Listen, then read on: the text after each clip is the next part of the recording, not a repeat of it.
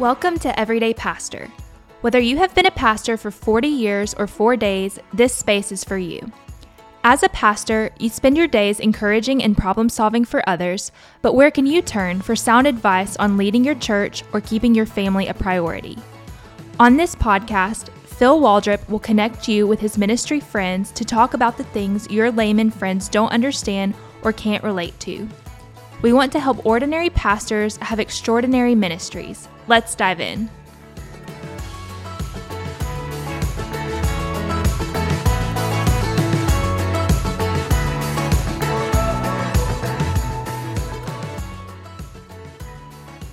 Hey, this is Phil Waldrep, and I'm so glad you joined me today for the Everyday Pastor podcast, where we're helping everyday, ordinary pastors have extraordinary ministries. You know, one of the things that I hear from so many pastors is just their their heartbreak at how many people in their church don't want to volunteer. They really are self-focused. They feel like everything is about them. They think every program in the church is about them or their children or their family, and yet they're not willing to serve. And that is greatly affecting a lot of our churches, and it's affected a lot of pastors. They don't know how to navigate this world where people are so self centered and they need to get them to be servant focused. Well, I have to tell you, there's one person that I think both biblically and practically has navigated that world well. And he is a young man. And in fact, I got to tell you a little bit of how I met our guest today. I, I was speaking on a Christian cruise and I met this wonderful pastor and we had a great conversation. And he told me that his son, uh, who was a teenager at the time, was with him and I met him. And then this young teenager asked me, could he sit down and talk to me? And I, I get that a lot. And just sometimes, you know, they want to just talk to you. But as we began a conversation, he began to ask me so many questions about life and ministry. And I remember going back to my cabin and telling my wife, I just met a young man we are going to hear so much about in the future.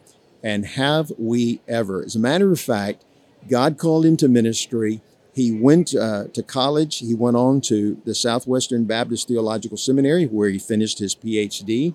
He was called to be the pastor of the Friendly Avenue Baptist Church in Greensboro, North Carolina and now as the pastor of the Shandon Baptist Church in Columbia, South Carolina. And to show you how this young man has been so blessed, he was elected by the pastors of the Southern Baptist Convention, the largest Protestant denomination, to serve as its president.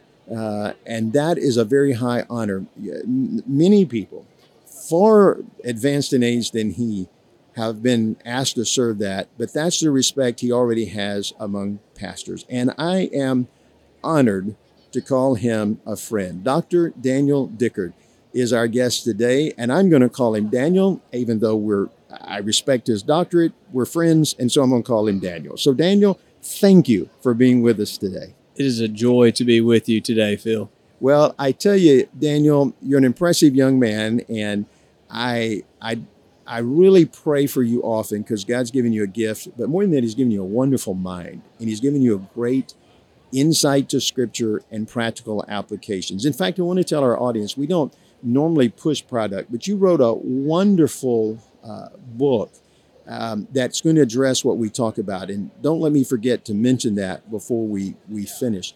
But I want to start how did you, as a young man, you grew in a pastor's home, when did you start seeing this, as you like to call it, uh, the church of we in the age of me. I love that line. When did you start seeing that as a problem? Was it before you went in ministry or since you've been in ministry? And what how did that impact you when you realized this this self-focus that happens so often among people in church life?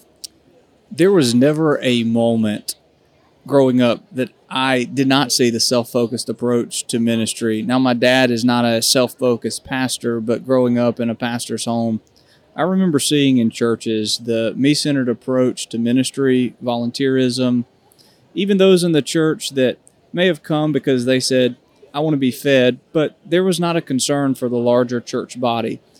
And then when God called me to ministry and I began to study in college, I began to meet those who, while called to ministry, were me focused.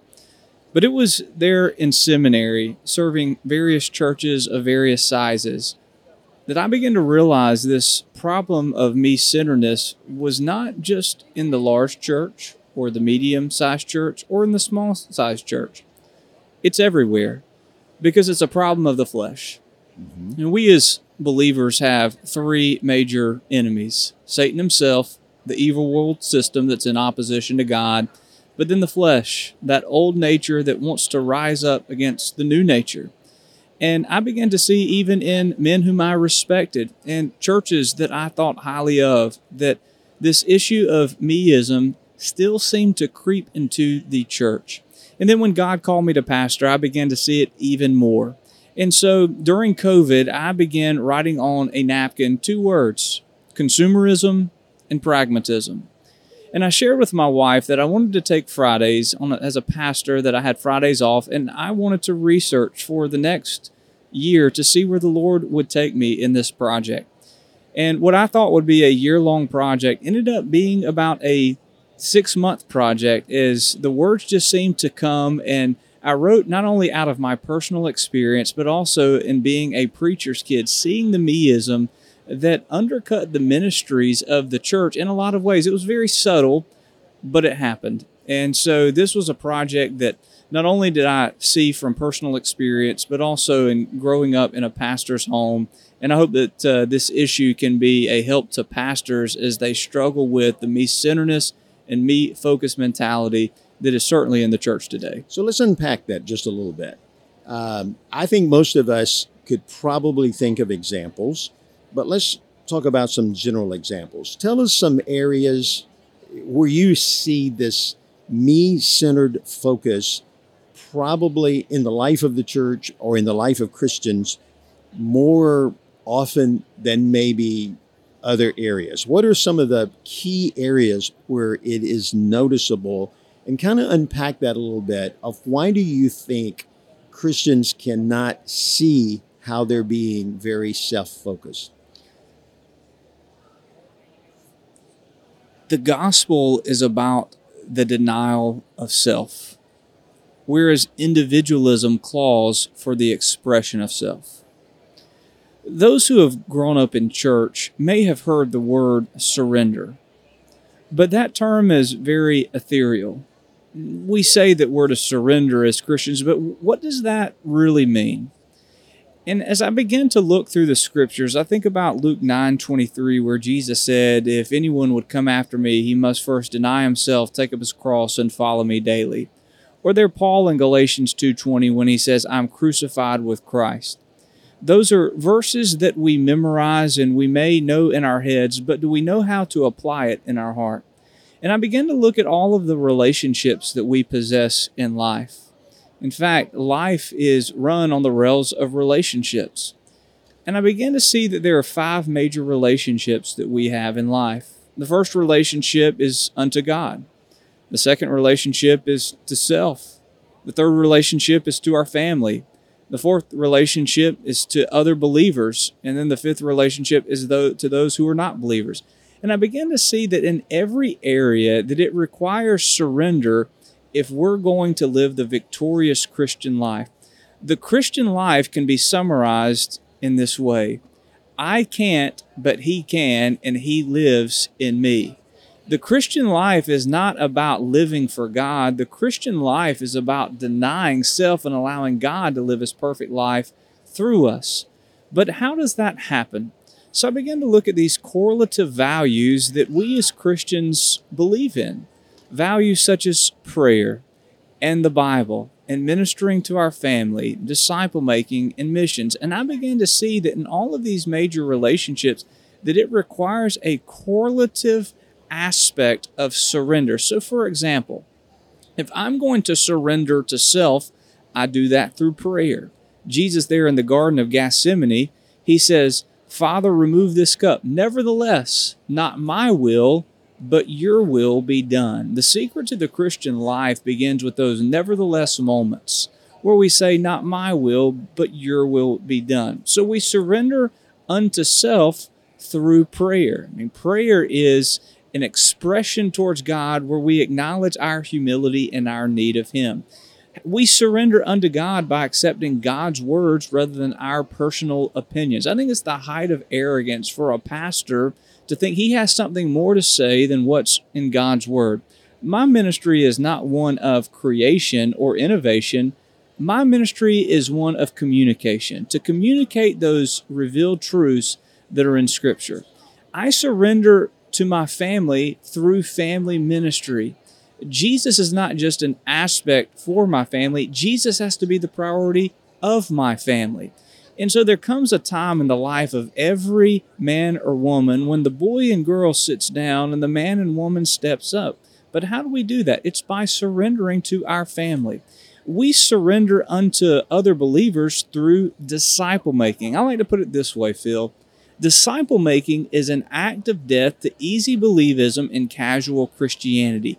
We die so that other people can live. So we die to our comforts, our conveniences, our desires and ambitions and goals so that other believers can grow in spiritual maturation. And then finally, that we surrender to the world through missions. I think about the Apostle Paul when he says, How will they call on him in whom they've not believed? And how will they believe if they've not heard? And how will they hear unless they've been preached to? How beautiful are the hands and feet. And so, in that area of the lost world where we go to them in missions, that's an act of surrender. So, if Christian life, if the Christian life is about obedience, obedience can only be accomplished through surrender. And so, this idea of meism, I think it really comes back to the idea of the crucified life uh, allowing Christ to live his life through us, which we as Christians, we know that intuitively, but so often we don't allow that to take place in our own life because we are at war in our flesh. Galatians 5:22 where the spirit wars against the flesh. So this is a reminder I think this issue of meism that we daily have to deny to our wants, our desires and our preferences and allow God to live his perfect life through us. That's the secret, in my opinion, for moving from meism to more of a we mentality. Well, well said. Now, let's make that application. If a church is going to move away from meism to a, a life of surrender, which and focus, which I should add, we don't stress in our churches very often. We don't talk about dying to self and being surrendered. But I want to ask you, Anna, how does it start with the pastor? Because it's been my experience after years of ministry and being in so many churches, if the pastor hasn't died to self, there is a very good chance, almost to a certainty, that the church is not going to die to self, individual members of the church. So, how does it start with the pastor? And what does he need to do in his own heart where he surrenders. Now, I don't I don't mean preach sermons on surrender, but sincerely where he surrenders his will to the will of God. How does it start with the pastor? You're right. The congregation will take on the temperature and the spirit of the pastor. As the pastor goes, so goes the church when scripture says that we're to watch over both our life and doctrine, I think this is a reminder that not only the things that we believe that we must surrender to the will of God and the truths revealed in scripture, but also in how we behave. And so I, I believe that as we're here at the Southern Baptist Convention, the pastors' conference has just taken place, and the theme was character matters in ministry. It's not this idea of well, we're going to try to live our best life in the power of self. It's daily that we wake up and we realize that, God, these hands are your hands. This mind is your mind. This heart is your heart. Lord, you work in and through me. And this has to occur on a daily basis. Now, now practically, that means that we have to be men of prayer. That means that we have to be men of the word. Pastors can't expect their people to go to a place that they haven't gone themselves. We have to say, God, you've revealed yourself in Christ. Christ has been revealed in the scriptures. Therefore, I'm going to align my life with God's word. I'm going to submit every aspect under the authority of Christ and unto the scriptures. Not just be a pastor that preaches the word, but I'm going to be a pastor that allows God's Spirit to work in my heart as I am daily not only in the Word, but allowing the Word to live within me. I think that it's in those spiritual disciplines. I think about the Gospel of John, where there are four major spiritual disciplines Bible, prayer, fellowship, and evangelism. If the pastor is not surrendering in those four areas, he can't expect his church to grow spiritually he can't take them to a place that he hasn't gone himself. So I think that it's in these areas of spiritual discipline that we must live the crucified, surrendered life. It starts with the pastor. If the pastor's not willing to go there in the surrender life, he can't expect his people to be in the surrender life. And it's going to create a church of me rather than a church of we. So when a pastor starts that walk, and we would like to think all pastors are there, but if we're totally honest, I think there's pastors, their hearts are pure before God, but they haven't quite learned to do it because it's not a pleasant place to be. Let's just be honest. You know, the flesh loves to be satisfied, and it's not a, a comfortable place sometimes in a surrendered life. Um, I remember early in my ministry being greatly, uh, profoundly affected by a lot of writing from authors that talked about the surrender life. I remember there was a wonderful missionary um, who was well known to a lot of Southern Baptists, and you and I both were members of the Southern Baptist Convention, um, th- named Bertha Smith. And I remember going to her little home and spending half a day with her. And the whole conversation was on a surrendered life. And I be, was a young preacher. I wanted to impress her with my surrendered life. And she began to challenge me. And I have to confess, I come under great conviction by the Holy Spirit because I thought I was surrendered, and I was surrendered to a point. But when she started saying to me, Are you willing to go to a communist country and die for your faith? And I would say, Yes, ma'am. She says, Well, I'm going to start praying. Is it okay if I start praying that God sends you there? And I, w- I wanted to say yes because she says, you know, if I start praying, God might do that. And she was really just challenging me to help me understand that that surrendered life is truly an open book and God gets to fill it in.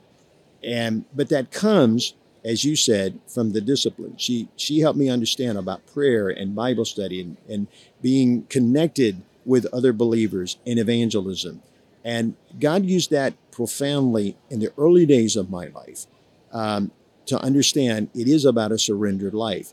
Now, for the pastor who's hearing that, there are some of them who are saying, I'm there.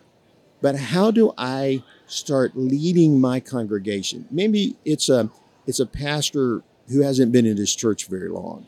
And maybe he's walked into the me church and he sees this selfishness when they're trying to plan, when they're trying to do the budget. It's very self focused. He's walking it. Walk us through what you would say to a pastor to help him begin. He can't do what only the Holy Spirit can do, but how can the Holy Spirit use him to begin that transition in the life of his church from being self focused to really being a surrendered church? I would begin with patience. We overestimate what God can do in one year and underestimate what God can do in five years. Mm-hmm. And I think that a pastor that moves into a church that's filled with me centeredness, there's something about slowly and patiently plotting and allowing God to bring the harvest. It's not going to happen overnight. And so, preaching the word, allowing the word to do the work, there's no true ministry outside of the ministry of the word. Mm-hmm. And so, the first step would be patiently preach the word, love the people, and then over time, as you are drawing these issues out, don't do it with an axe to grind or as if you have a point to prove if you're going to do it, it's got to be done with character. And I think character is built on two realities time and trust. You have to give God time, but the people also have to come to trust you. And they have to see the surrendered life in you. And sometimes we want to see God work quickly, but oftentimes it's that slow process of sanctification. And it's difficult to move a vessel 180 degrees. Uh, they say that it takes sometimes 18 um, 18 minutes to take a oil tanker and, and to move it in, in that type of direction. And so slowly but patiently preach the word, love your people, and understand that character is based on time and trust, and they've got to see it in you. You know, I like to think of me centered Christianity as those who even talk about the cross, but they're not living the Christ life. Whereas we Christianity, it doesn't just talk about the cross of Christ, it lives the cross of Christ in the home, in the office, in the pulpit. That there's a consistency in our life, that our personal life, our private life, and our public life have to align. And if it doesn't, there will eventually be a fallout in ministry. And so, if you want to see God to do the work of turning me centered churches to we centered churches, it's going to take time by the power of the Holy Spirit, but they must see it in you. Be patient, be patient, be patient, and let the Word of God do its work by the Spirit of God. I personally watched from a distance how God did that in your previous pastorate. And I want you just to encourage some pastors by maybe telling some of the ways you saw God do that when you were the pastor of Friendly Avenue Baptist Church.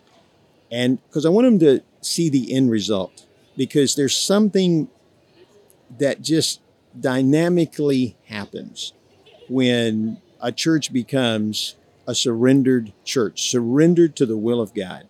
So maybe using that church as an example where you were the pastor and it's it's not putting a star in your crown, but it really it really did from what I viewed really did happen there. What so encourage pastors with the end result. What happens when your church does become a surrendered church? And how does it affect the people? And I don't just mean in their walk with the Lord, but how does it affect everything from the dynamics of the church once they understand and they're focused on being surrendered. There's an old African proverb that says that if you want to go fast, go alone, but if you want to go far, go together. And so, in the early days at Friendly Avenue, I determined that I was going to patiently and slowly walk with our people as we moved, like many churches that were built on the church growth movement. And I believe in evangelism and I'm not against the church growth movement. But there were certain aspects that over time that subtly began to creep in, such as there were those who would come on Sunday morning, and they say, Well, I didn't get anything out of the service. Well, if Christ is exalted and the word is preached and you didn't get anything out of the worship service, the issue may not be the worship service, the issue may be you. And there were those that would say, Well, I didn't like the songs that we sing today, uh, that we sung today. They, they didn't speak to me. And my gentle reply was, We weren't there to worship you, we were there to worship the Lord.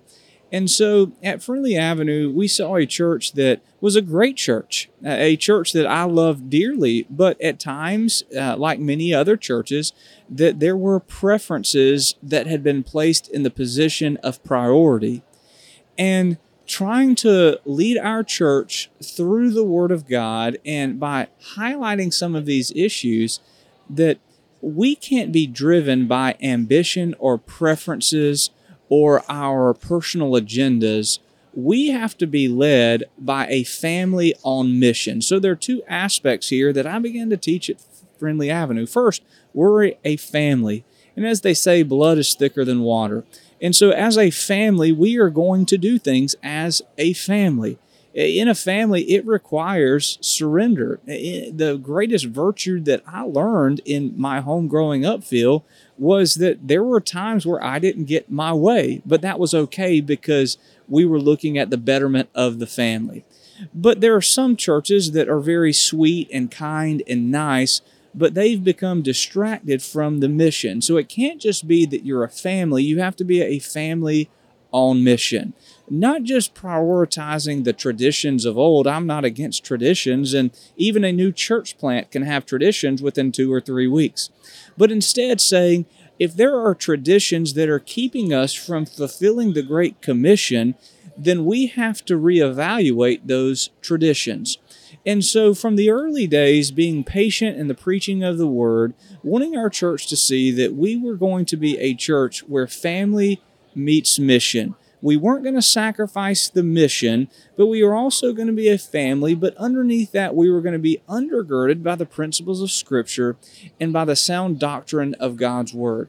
And so, as I began to walk the church through what it meant to be a family on mission, we began to see in a more practical sense wait, church planning, it should be such that it starts with evangelism rather than based out of marketing, which is consumerism we began to see that our worship service it shouldn't just be about the experience that someone receives when they come into the building but equipping our people that they can then reach those as they are going outside of the building.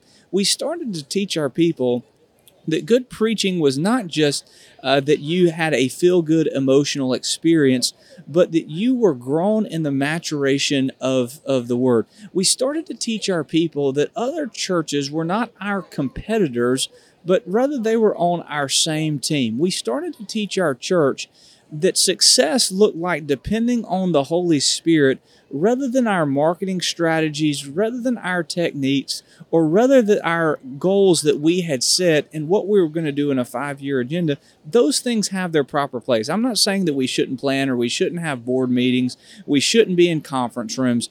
But we were going to be guided as a church that where family meets mission, undergirded by God's truth, and we were going to look at those areas that had subtly departed from the principles of Scripture to allow Scripture to be our compass rather than our personal goals and ambitions to be our compass. Well, that's very well said, and it's it's always going to be a battle.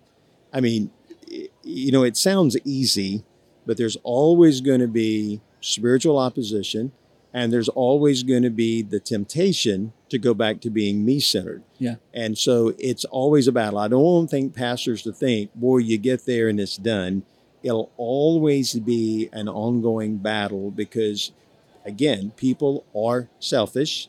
That's part of our sin nature that we want to be selfish. So it's a tendency to go back to that.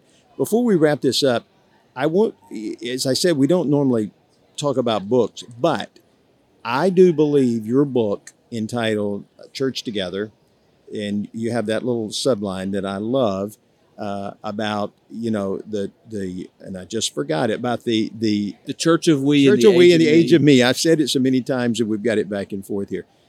A wonderful book, and just for a moment, tell us about writing that book and how pastors can get it. Pastors can get it by going to Amazon or really anywhere where books are sold. Church Together, the Church of We in the Age of Me. The publisher is Stock uh, that you can find it online or also in stores. Uh, the genesis of the, the book project, though, as I mentioned earlier, it started with writing down on a napkin pragmatism and consumerism. And here's what I began to learn, Phil. The greatest underlying threat in the church today is me centered individualism. We are at a fork in the road moment in our churches. And we have to come to the place where we adopt the spirit of we rather than the spirit of me.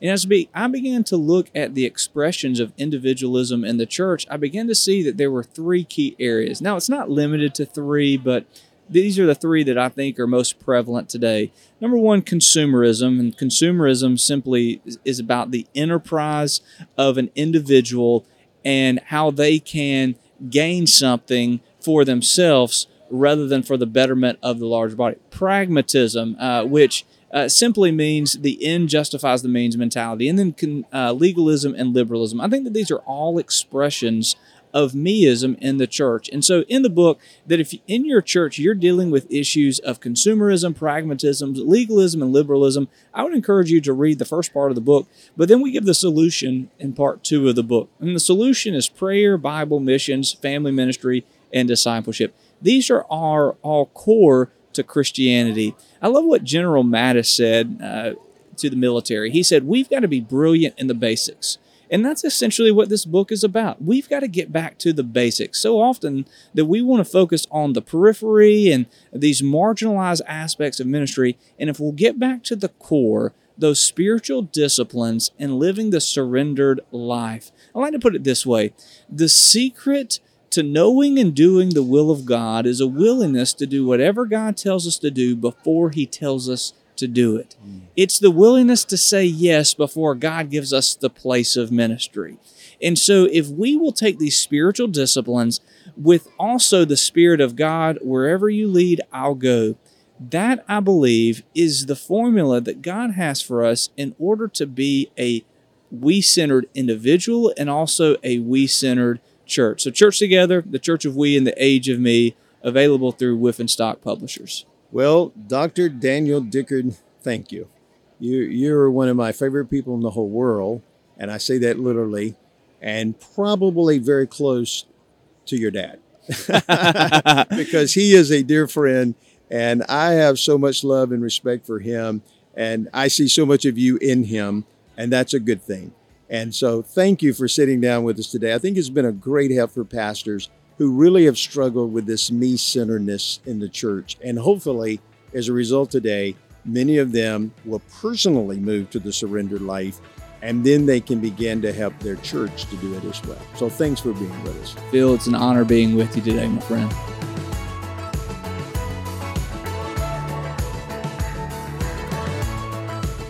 Thank you for listening to Everyday Pastor. Our hope is that this conversation will be a resource to you both personally and professionally as you navigate the high calling of leading a church. For more information on today's topic, a list of related resources, or information about today's guest, please visit everydaypastor.info. Don't forget to subscribe to Everyday Pastor so you don't miss an episode, share it with your friends, and follow at Phil Waldrep on Instagram for podcast updates.